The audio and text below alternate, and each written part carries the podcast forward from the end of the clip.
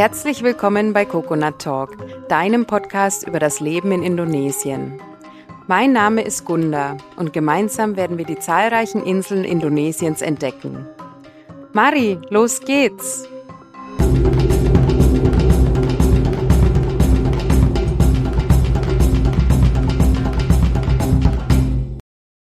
Hallo, liebe Indo-Junkies. Es ist mal wieder soweit für eine neue Podcast-Folge. Ich habe mich heute mit Katha verabredet aus unserer Bali-Serie. Und zwar geht's heute um das Familienleben auf Bali. Wir sprechen darüber, wie eine typische Familie auf Bali lebt, wie die Familienkonstellation so traditionell aufgebaut ist und ja, welche Rollenverteilung eigentlich innerhalb der Familie herrscht. Dabei hat uns Katha auch mit in ihr privates Umfeld genommen und ein bisschen aus dem Nähkästchen geplaudert. Wenn dir die Folge gefällt, darfst du sie gerne teilen und den Podcast abonnieren. Außerdem ist eine Bewertung auf Spotify oder iTunes auch ganz hilfreich. Wenn du mich kontaktieren möchtest, vielleicht weil du selber dabei sein möchtest oder einfach um mir Feedback zu geben, darfst du das unter hallo at coconut-talk.com machen. Und jetzt wünsche ich dir ganz viel Spaß beim Zuhören. Hallo Katha, schön, dass du wieder mein Gast bist. Hallo, ja, ich freue mich schon auf die Folge heute. Ja, wir haben wieder was ganz Spannendes, wie immer eigentlich, vorbereitet. Und zwar geht's heute um das äh, Familienleben auf Bali und allgemein so, ja, diese Männer- und Frauenrollen und ähm, wie so das Zusammenleben aussieht, je nachdem, was du da so mit uns teilen magst heute. Mhm und wie auch die Traditionen da wahrscheinlich mit, mit stark mit reinspielen. Da bin ich gespannt. Ja, du, du hattest mir beim letzten Gespräch schon so viele interessante Sachen erzählt. Das war eigentlich so der Hintergrund, weswegen ich gesagt hatte, hey, da müssen wir nochmal genauer drüber sprechen. Ich erinnere mich da an so ähm, diese äh, äh, Wäschegeschichte und auch diese Bad- und Küchengeschichte. also für alle, die es interessiert, Folge zwei mit Kata einmal anhören. Ja, ja. ähm, ja, da werden wir heute mal anknüpfen, so ein bisschen vielleicht. Mhm. Ähm, genau. Wo magst du denn anfangen? Ja, also Familienleben, ja.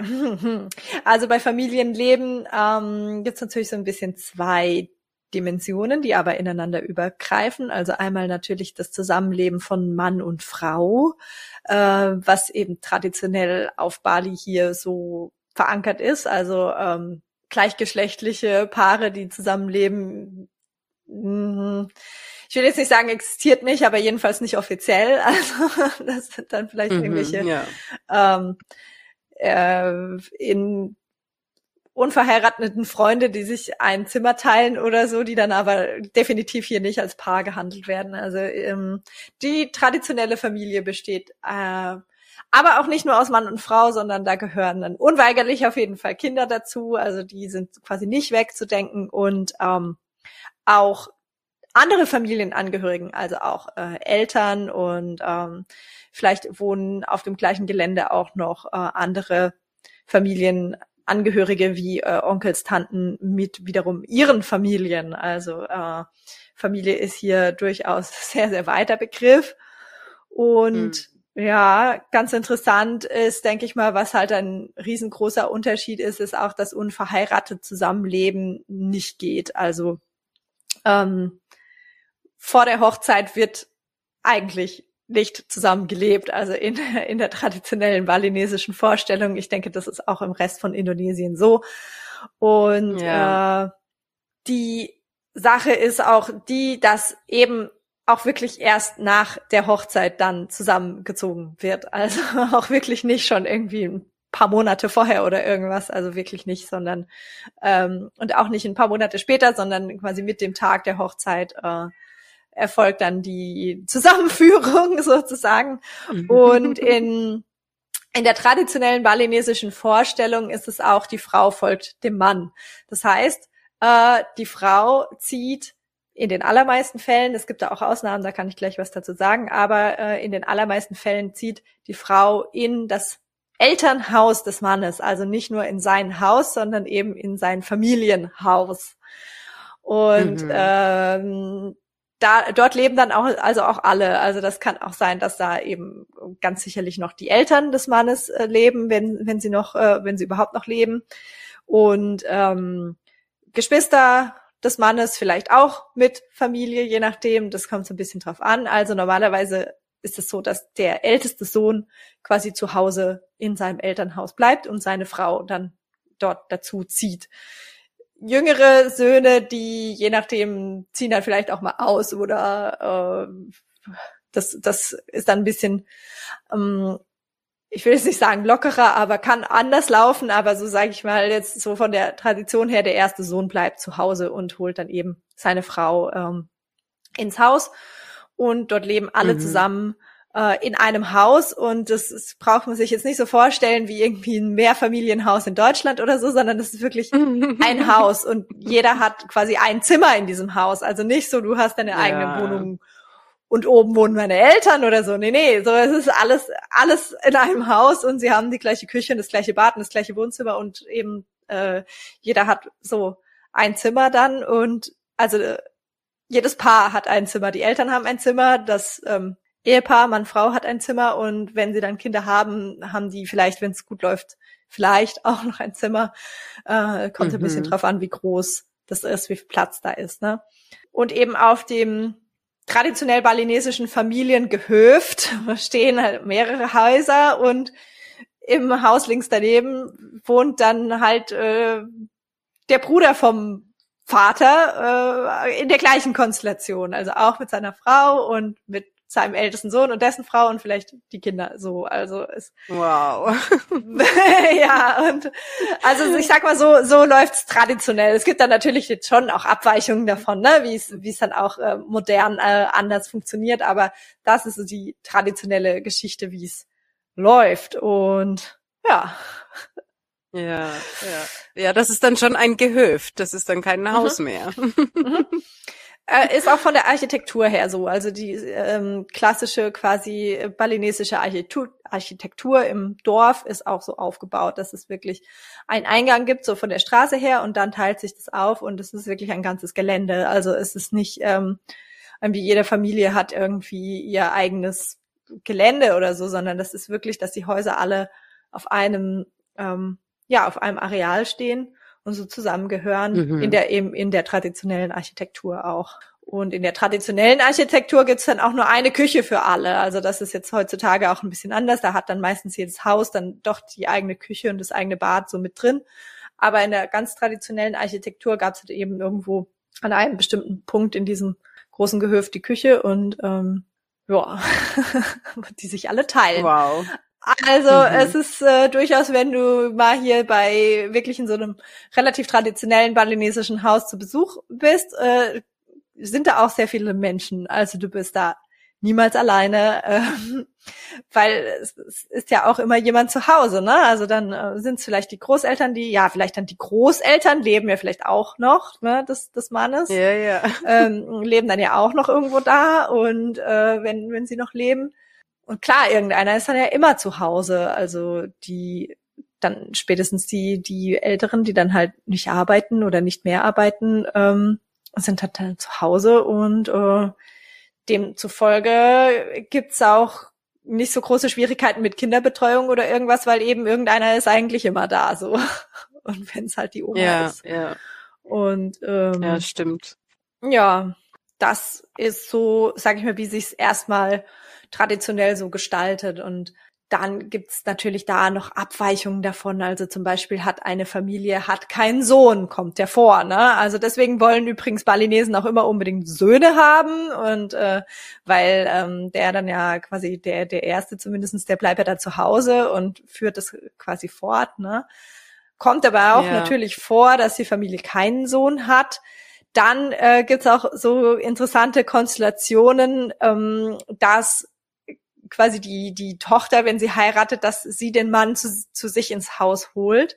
Das ist aber auch ganz, ganz, ganz spannend und ähm, sehr äh, interessant, weil dann wird er, also in, wie sich jetzt die Paare einigen heutzutage, ist natürlich eine andere Sache, aber in der Tradition wird er ähm, quasi von dieser neuen Familie dann aufgenommen. Also er ist dann dort wie ein Sohn.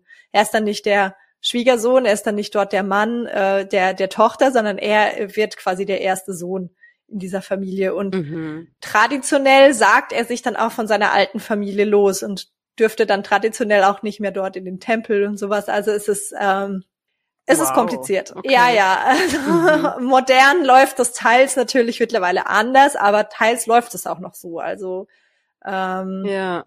ich habe auch schon öfter mitbekommen, dass Paare sich auch wieder trennen, also noch nicht verheiratete Paare sich wieder trennen, weil ähm, die Eltern der Frau wollen, dass der Mann mit in, in ihr Haus zieht und er das aber nicht möchte, weil seine Familie da so streng ist, dass sie dann sagen, ja, dann kannst du aber auch nicht mehr hierher kommen. So, dann hast du jetzt auch irgendwie hier, ja, wow. wirst, wirst du alle deine Rechte und so verlieren. Also kommt dann auch immer wieder auf die Familie drauf an, ne? aber so traditionell ist es schon, ist es schon schwierig und ähm, Frau folgt dem Mann heißt auch, was die Kaste angeht. Ne? Hier auf Bali gibt's ja auch ähm, Kastensystem und äh, das ist nicht ganz so streng wie in Indien und es hat, äh, sage ich jetzt mal, auf das zivile Leben hat es nicht so einen großen Einfluss. Also welchen Job du bekommen kannst oder was du werden kannst und wie viel Geld du verdienen kannst und so, darauf hat es keinen Einfluss.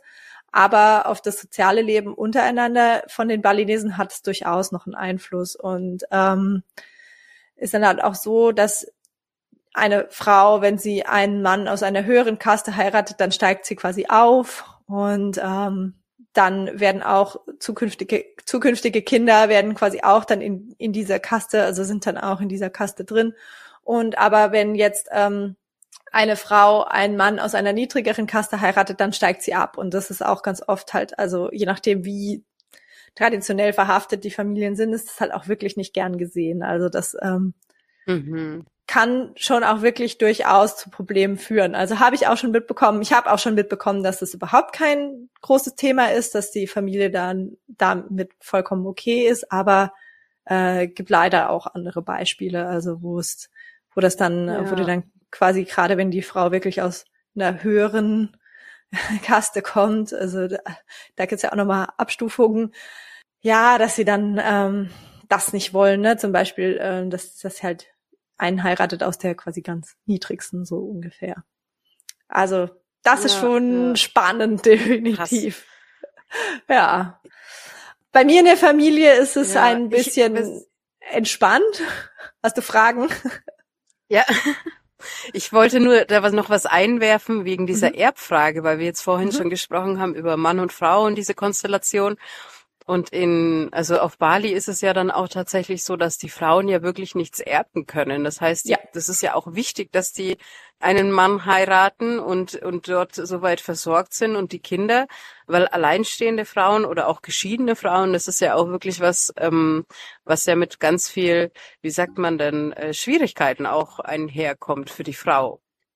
Ja, also ähm, traditionell definitiv. Ich sag mal, modern ist es ist es ein bisschen abgeschwächt in dem Sinne, dass natürlich mittlerweile auch Frauen, ähm, also ich kann jetzt nicht sagen, wie es wirklich früher war, weil ich das nicht erlebt habe, aber ich sehe es ja heute, dass es durchaus auch Frauen gibt, die sehr, sehr gute Jobs haben, die sich damit sehr, sehr gut selbst versorgen und finanzieren können und ähm, die, die nicht so abhängig sind, irgendwie von einem Mann oder etwas zu erben oder und so weiter. Das heißt, es macht sie natürlich dann schon auch mhm. ähm, in, einem, in einem guten Punkt äh, unabhängig, ja. Und es gibt auch natürlich Familien, die auch ihre Töchter sehr, sehr ähm, unterstützen und ähm, äh, auch äh, das befürworten, wenn sie sich zum Beispiel scheiden lässt oder so. Ich will jetzt nicht sagen, das ist die Mehrheit, weil das, das kann ich nicht behaupten, aber ich weiß auch, dass es gibt. Mhm. Also ich habe das auch im, im Bekanntenkreis. Ähm, ist durchaus möglich, aber traditionell ist es natürlich sehr, sehr viel schwieriger. Ich sag mal, modern gibt's da mehr Möglichkeiten auch für die Frauen. Ähm, ob sie die Möglichkeit jetzt haben oder nicht, ist ja immer auch noch eine sehr individuelle Frage. Aber es ist auf jeden Fall, denke ich, ein bisschen einfacher geworden, als es früher eben war. Ähm, dadurch, mhm. dadurch, dass, dass natürlich auch ähm, Frauen finanziell hier unabhängig sein können. Zumindestens es gibt die Möglichkeit. Also, aber traditionell auf jeden Fall, also definitiv. Und Nee, ja. erben, erben kann sie im Prinzip, im Prinzip kann sie nichts erben, ja. Ja, ja, das ist äh, dann schon äh, Ja, interessant, wenn dann, wie gesagt, ein Elternpaar dann nur Töchter hat, da muss auf jeden Fall ein Mann irgendwo äh, mal mit reinkommen in den Haushalt, damit man auch die, ja, die, das, das Land und so weiter vererben kann. Schon ja. äh, spannend irgendwie. Also, mhm. also ich denke, zivilrechtlich gibt es da natürlich jetzt mittlerweile auch andere Möglichkeiten, ne, dass sie das trotzdem erben kann. Also ähm, da bin mhm. ich jetzt nicht mhm. so drin, dass ich jetzt sagen kann, wie es genau funktioniert, aber ich würde jetzt sagen, es ist es ist nichts, was jetzt ähm, was komplett ausgeschlossen werden würde, ja, wenn es jetzt wirklich da ja, ähm, ja. ja. Ähm, aber im Übrigen auch der zweite Sohn, ne? Der kriegt auch nichts. Ach so. Oh, das wusste ja, ich nicht. Ich dachte jetzt einfach nur, die Männer, die Nö. kriegen was und die Frau einfach nicht. Nö. Ach so, nur nee, der, der, erste, Sohn. Sohn. Ja, krass. Ja, okay. Genau. Ja, ja, mhm. genau. Also und was, was äh, mein Mann ist der zweite? Sohn. Ja, genau, super, mein Mann okay. ist der zweite Sohn. ähm, macht insofern aber auch einiges ein bisschen einfacher für uns, sag ich jetzt mal. Ja. Also äh, gut, was macht der zweite Sohn? Ja, der muss halt irgendwie selber gucken, äh, wie er zurechtkommt, oder er wird halt von der Familie mit aufgenommen. Also na, es gibt ja durchaus auch die Möglichkeit, dass er dort irgendwo bleibt oder auf dem Gelände oder wie auch immer. Also gerade wenn jetzt die Familie im, im Dorf ähm, ein großes Familienhaus hat, dann äh, ist ja die ja. Möglichkeit auch, dass da immer mal was leer steht und sowas. Also oft sind ja dann die Lebensrealitäten so, dass die Leute zwar das Familienhaus irgendwo im Dorf haben, aber sie arbeiten dann zum Beispiel in Denpasar und leben dann auch hier, also auch wirklich dauerhaft hier, die mhm. pendeln ja. nicht, sondern die leben hier mit ihren Familien und fahren dann, dann nur zu den Feiertagen mal nach Hause oder sowas. Also das ist, ja. das ist ja auch ähm, mittlerweile von vielen Menschen die Lebensrealität. Also leben jetzt nicht alle äh, nur noch in ihren Dörfern so. so mhm, ähm, mhm. von dem her ist es natürlich dann auch so, dass auch der zweite Sohn äh, da gegebenenfalls dann einfach ein Plätzchen hat irgendwo im Dorf oder weil sowieso irgendwo alle woanders leben, äh, lebt er halt auch woanders, ne? Mhm, ähm, mhm. Genau.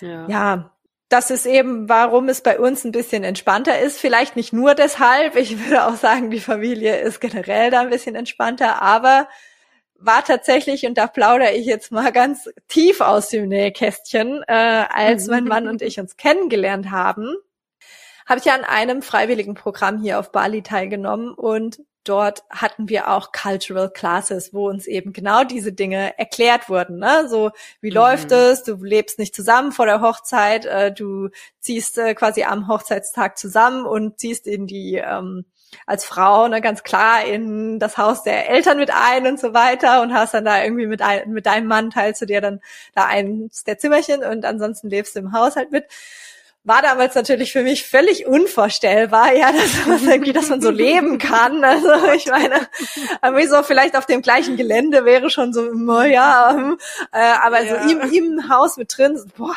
Und ähm, ich, ja, ich war da irgendwie äh, auch ein bisschen ja geschockt, also dass, dass das so.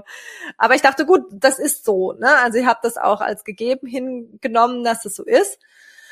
Und ähm, ja, jetzt die, die spannende Geschichte, also veröffentliche ich das hier mal. Ähm, als ich dann gemerkt habe, so, hm, na, vielleicht ist da doch irgendwie mehr auch Interesse von meiner Seite an ihm, aber ich war mir jetzt nicht so ganz sicher, wie seine Situation ist, weil ähm, wir waren zu dem Zeitpunkt beide nicht mehr super jung. Also ich war da 29 und mein Mann war da 31, als wir uns kennengelernt haben. Und mhm. ähm, habe ja das da in der Zeit zumindest dann schon bekommen, dass halt hier viele Leute auch sehr, sehr jung heiraten.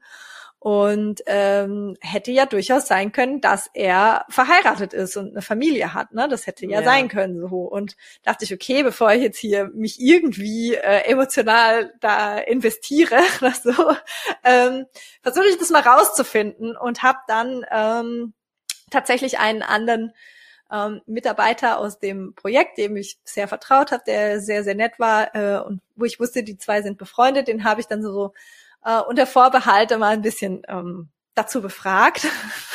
Mhm. und das war eine sehr interessante Be Begegnung. Also wirklich, ähm, das war ein, ein Schock fürs Leben, weil dieser besagte andere Mitarbeiter mir sagte, ja, ähm, also wenn du den gut findest, so ungefähr, also ich verkürze es jetzt ein bisschen, wenn du das, wenn du den gut findest, dann kannst du dem das sagen und dann könnt ihr heiraten und dann kannst du balinesische Hausfrau werden und mit da ins Elternhaus ziehen und das musst, das musst du machen. Das ist quasi deine einzige Chance, also das ist deine einzige ähm, Möglichkeit. Es, es geht, es gibt keine andere Möglichkeit. Ähm, äh, weil wir müssen hier unsere Tradition aufrechterhalten und das ist die Tradition und, und so muss es sein. So. Und ich war so, pff, ja, nee. also, äh, nein. und äh, nee, war dann quasi schon so, ja genau, ich war dann schon so drauf und dran, dieses aufkeimende äh, Emotionspflänzchen in mir dann so zu ersticken.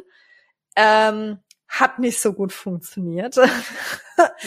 und wir haben uns dann halt dann doch auch mal getroffen, so zum Abendessen. Und ähm, dann dachte ich aber, okay, das muss ich jetzt irgendwie klären. Also das muss ich jetzt irgendwie klären, ob das wirklich so ist. Und habe dann halt so ähm, da bei diesem ersten Date, habe ich ihn gefragt, so ganz, ganz unbedarft, ja, wie ist denn das hier auf Bali? So, ich habe gehört, ne, so ähm, die Frau, die muss dann zum Mann ziehen in, ins Haus und sowas. Und äh, mein Mann kommt halt, wie gesagt, aus einer sehr, sehr liberalen und modernen Familie und der meinte so, ach nee, also das kommt auf das Paar drauf an, wenn die das wollen, dann können die das machen, aber wenn die Geld dazu haben, so dann können die sich auch ein eigenes Haus mieten. Und so das, das geht heutzutage schon. Und ich so, okay.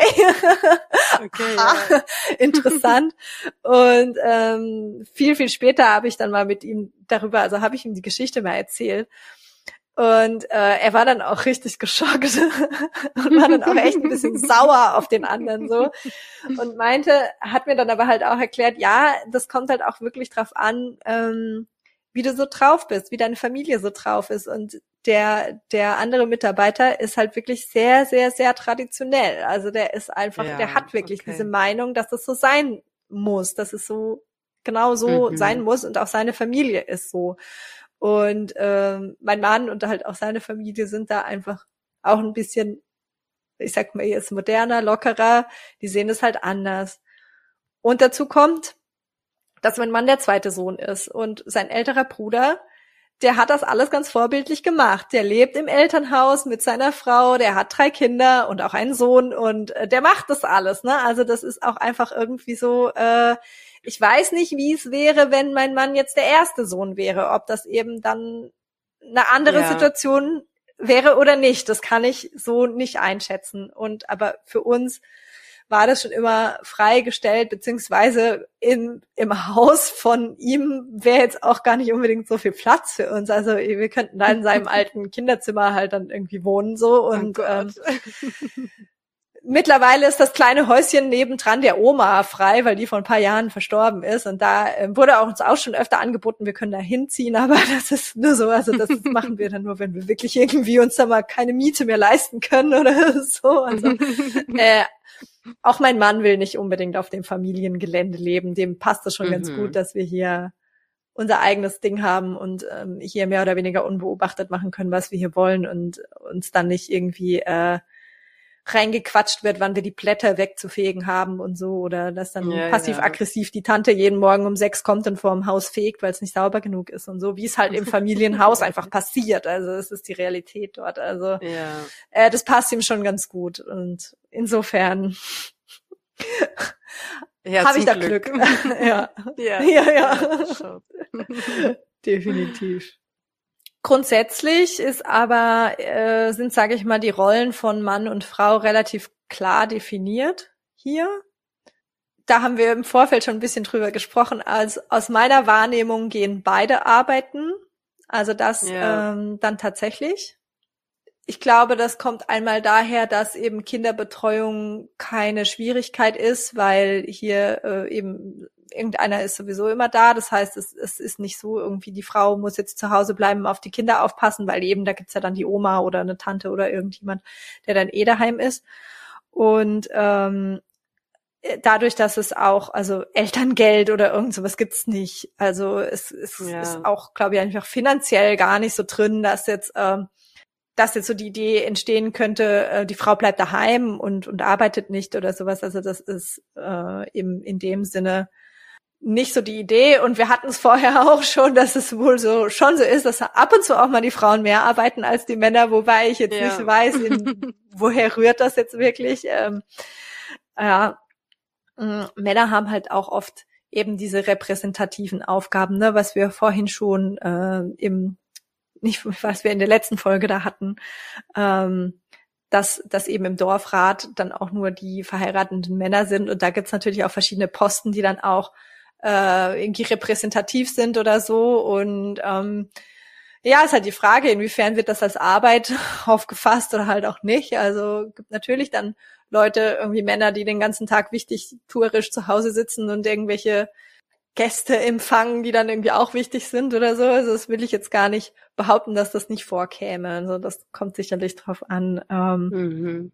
Aber es ist schon spannend, ja, dass es auf Bali ganz normal ist, dass die Frau auch arbeiten geht, weil die anderen Inseln in Indonesien also soweit ich ich's weiß, vor allem auch in den Dörfern, da ist es schon noch sehr traditionell, dass der Mann der Ernährer der Familie ist und die Frau daheim bleibt. Und das auch wenn irgendwie eine große Familie auch anwesend ist. Ja, also mhm. es ist schon schon interessant, wie sich das irgendwie irgendwann mal so entwickelt hat, dass es doch ganz mhm. normal ist und und woanders ja eher ja. nicht.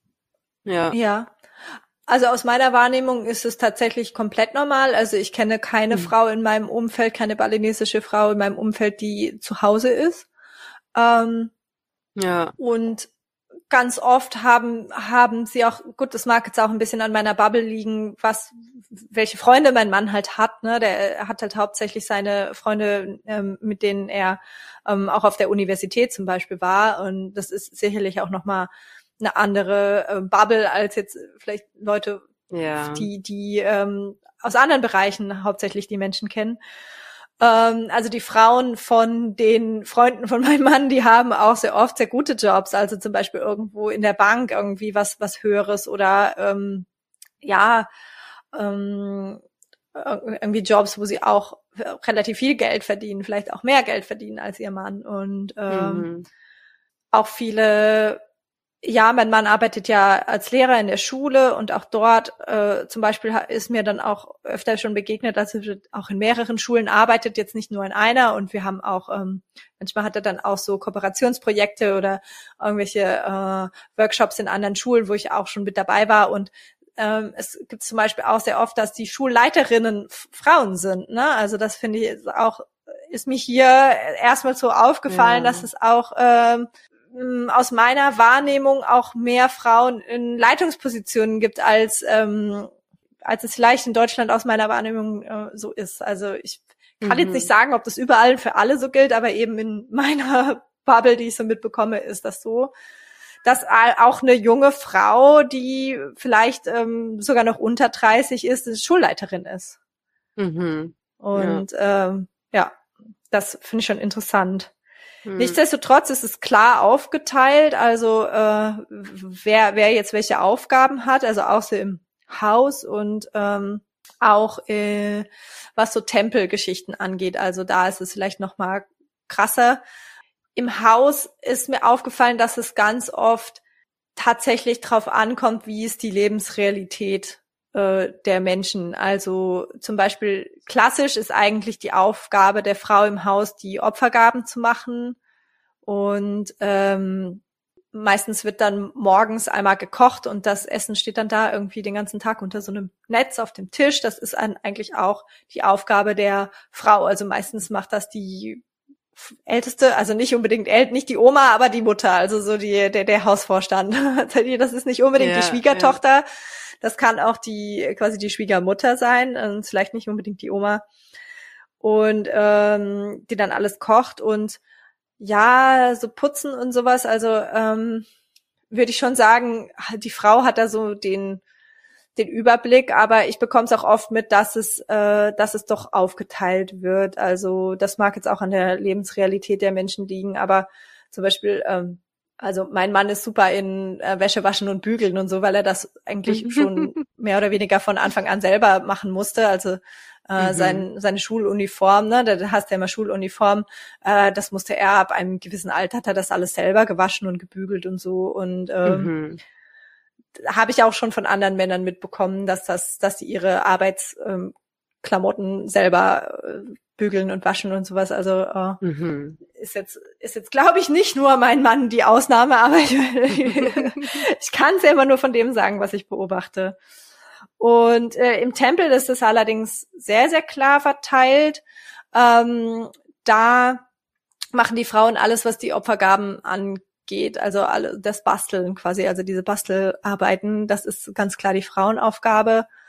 Und äh, die Männer sind eigentlich zuständig dafür, den Tempel zu dekorieren, also so diese Stoffe dann so da anzubringen und sowas, die äh, da um diese Steine rum gewickelt werden und ähm, das aufzustellen, was dahin äh, gehört. Und ähm, meistens auch das Kochen ist meistens auch die Aufgabe der Männer im Tempel. Also es wird auch oft zusammen dort gekocht vor den Feiertagen und da wird dann eben geschnibbelt und ähm, die Sachen klein gehackt und sowas. Das ist auch meistens Aufgabe der Männer. Ja, und wie wir es ja. ja vorher ja. hatten, wie wir es ja vorher hatten, ne, der, der ähm, Dorfrat besteht eben nur aus den äh, verheirateten Männer, Männern dieses Dorfes. Und ähm, da gibt's natürlich auch immer viel zu entscheiden und da gibt's auch vieles, also da gehört ja auch vieles dazu. Zum Beispiel gibt's halt vom äh, vom vom Banja, also von diesem Dorfrat, gibt's auch oft ähm, zum Beispiel Banken und so, so kleine Banken oder so, äh, wo man Geld leihen kann und sowas, äh, solche Geschichten oder auch ähm, ganze Supermärkte, die davon betrieben werden und ähm, Freizeitangebote, weiß ich nicht, was es da alles ist. Gibt so Tanz und ähm, sowas, dass wir da alles organisiert und sag mal, die ganzen Entscheidungen darüber im Endeffekt fällen natürlich dann schon die Männer, auch wenn es sicherlich einige Bereiche gibt, wo, äh, wo dann heißt, ah ja, zum Beispiel irgendwie hier diese Freizeitangebote oder so, ja, das machen dann mal die Frauen oder so, aber denke ähm, im Großen und Ganzen, was das Dorfleben angeht, das ist natürlich dann schon die Entscheidung des Männerrats dort. Mhm. Und so ähm, würde ich sagen, äh, ist, ist der zumindest formelle Einfluss der Frauen im balinesischen Dorfleben wahrscheinlich eher gering. So. Gering, ja. Was jetzt zu Hause, wie sie da Einfluss nehmen und so auf ihre Männer, dass welche Entscheidungen sie treffen, das kann ich natürlich jetzt nicht so sagen, aber ähm, zumindest ist der formelle Einfluss. Das, das ist ähm, schon ganz klar. Ansonsten gibt's zum Familienleben noch zu sagen, was wir auch in der anderen Folge schon hatten, ist, dass eben ähm, Familie irgendwo alles ist und die ganz, der ganze Unterstützungsapparat.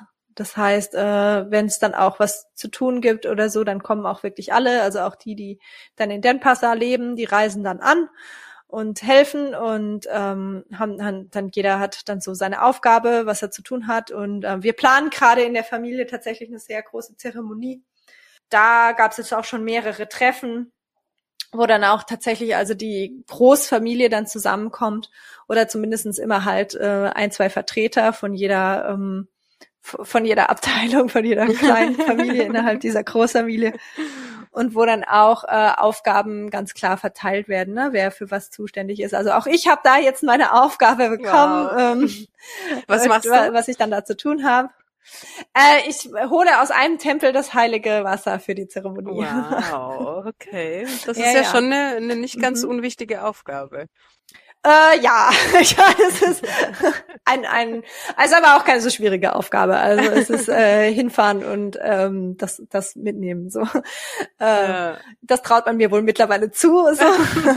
also ich sag mal, mein Mann und ich haben diese Aufgabe zusammen. Er hat dann noch ein paar mehr, weil eben Dekoration und so, das ist halt dann die die Männersache. Ähm, das mhm. heißt, ähm, also wir haben die Aufgabe, das heilige Wasser zusammenzuholen. Also, da wurde ich okay, zumindest mitgenannt. Also da kann bin, er dich dabei unterstützen, falls du den Weg nicht genau. findest. genau.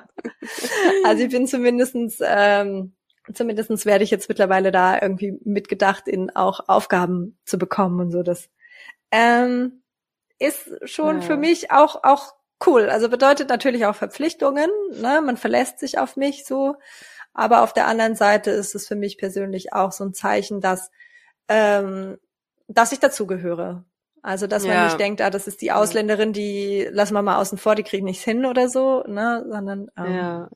ja, hat, hat schon zwei Seiten. Also ich muss auch sagen, ich ruhe mich natürlich auch manchmal aus mein, auf meinem Außenseiter Status ein bisschen aus. Also ja. ich bin schon ganz froh, dass ich jetzt keine balinesische Hausfrau bin, weil dann hätte ich hier, was die Familie auf, angeht, auf jeden Fall definitiv sehr viel mehr äh, Dinge dann auch zu tun, wo ich jetzt einfach ähm, außen vor gelassen werde, weil die auch davon ausgehen, dass ich das gar nicht kann. Ne? So, also, ja, ja. Es hat schon auch Vorteile. Kenne ich auch. Ja, ja, definitiv. Also ich helfe wohl, ne, vor Zeremonien auch dann ähm, Opfergaben dazu basteln, aber ich muss auch sagen, das ist so komplex und ich bin jetzt nicht so, also wer jetzt da so vielleicht richtig so handwerklich begabt ist, so mit so Bastelgeschichten, mag sich da vielleicht reinfuchsen, aber ich bin da auch nicht so ja. äh, begabt drin und finde das schon auch schwierig, mir die einzelnen Schritte zu merken und dass das dann hinterher auch irgendwie verwendbar aussieht. Und ähm, ich helfe dann aber die meistens die, meine Schwiegermutter und meine Schwägerin basteln dann irgendwelche diese, diese Schälchen oder die Täschchen und so weiter und ich befülle das dann äh, mit den mhm. Sachen, so dass das kriege ich dann noch dahin, das in der richtigen Reihenfolge da reinzupacken und nichts zu vergessen. Äh, ja, also das ist eben, worauf ich hinaus wollte, dass diese Unterstützung ganz äh, wichtig ist. Das heißt also, da kommt dann auch wirklich jeder und du musst dann da auch kommen, weil also es nicht nur mega unhöflich wäre, wenn du quasi nicht kommst, sondern wenn du mal dann was hast, dann äh, quasi ja. kommen ja auch die Leute zu dir. Also wie gesagt, ja. eben vor unserer Hochzeit und so, wir, wir mussten uns nicht so um so viel kümmern, sondern das haben ganz oft denn die Leute von der Familie gemacht und ähm, also die, die bezahlen wir ja auch nicht. Also wir, dann natürlich kannst du es doch sagen, du bezahlst jemanden dafür, der die ganzen Sachen da aufstellt und das Haus dekoriert und das Haus putzt und streicht und herrichtet und was weiß ich was. Aber äh, die, die Familie macht das ja auch, weil sie auch davon ausgehen, dass es ihre Verantwortung und ihre Pflicht ist. Und genauso andersrum, also wäre dann auch irgendwo unfair, wenn wir es halt nicht machen. Also wenn wir ja, halt nicht äh, bei anderen Sachen dann auch helfen. Ne? So. Mhm. Also verlässt sich dann mhm. schon so auch aufeinander. Ja. Schon eine starke Gemeinschaft, ja. Die Familie. Ja, definitiv. Im, im Positiven wie auch im Negativen. Ne? Also ja, ist, ja. Ja, es, es äh, hat definitiv äh, zwei Seiten. Ja, ja, schon. Auf jeden Fall. Ja, spannend. Dann, ähm, ja, war's das eigentlich schon, ne? haben wir jetzt ein bisschen einen Einblick bekommen in äh, ja in das Familienleben und wie das so abläuft, wie das so aufgeteilt ist, mhm. so mehr oder weniger. Ist ja doch ein bisschen anders als zu uns. Ja, ja super. Schön, dass du uns da mitgenommen hast und äh, ja, danke schön. Wir hören uns beim Gern. nächsten Mal. Ja, bis dann. Tschüss. Ciao. Wenn du auch nach Indonesien auswandern möchtest, um dir deinen Lebenstraum zu erfüllen, dann habe ich jetzt was ganz Besonderes für dich. Ich habe meine Erfahrungen und mein Wissen in einem kompakten Paket zusammengefasst, damit auch du bestmöglich davon profitieren kannst. In unserem Auswanderguide Leben in Indonesien findest du alle relevanten Infos, praktische Checklisten, hilfreiche Links, Dokumente zum Download und Zutritt zu unserer exklusiven WhatsApp-Gruppe. Den Link zum Guide findest du in den Shownotes dieser Folge. Wenn du außerdem schon immer mal Bahasa Indonesia lernen wolltest, kann ich dir den Indo Junkie Crashkurs empfehlen. Mit dem Gutscheincode COCONUT10 bekommst du 10% Rabatt auf den Kurs und dieser Podcast eine kleine Unterstützung. Auf coconut-talk.com findest du alle Folgen auch in schriftlicher Form. Und alle Links findest du außerdem auch in den Shownotes dieser Folge. Das war Coconut Talk dein Podcast über das Leben in Indonesien. Wenn dir diese Folge gefallen hat, klicke auf Folgen oder hinterlass mir eine 5-Sterne-Bewertung bei Spotify oder iTunes. Dankeschön. Bis zum nächsten Mal. Sampai Jumpa.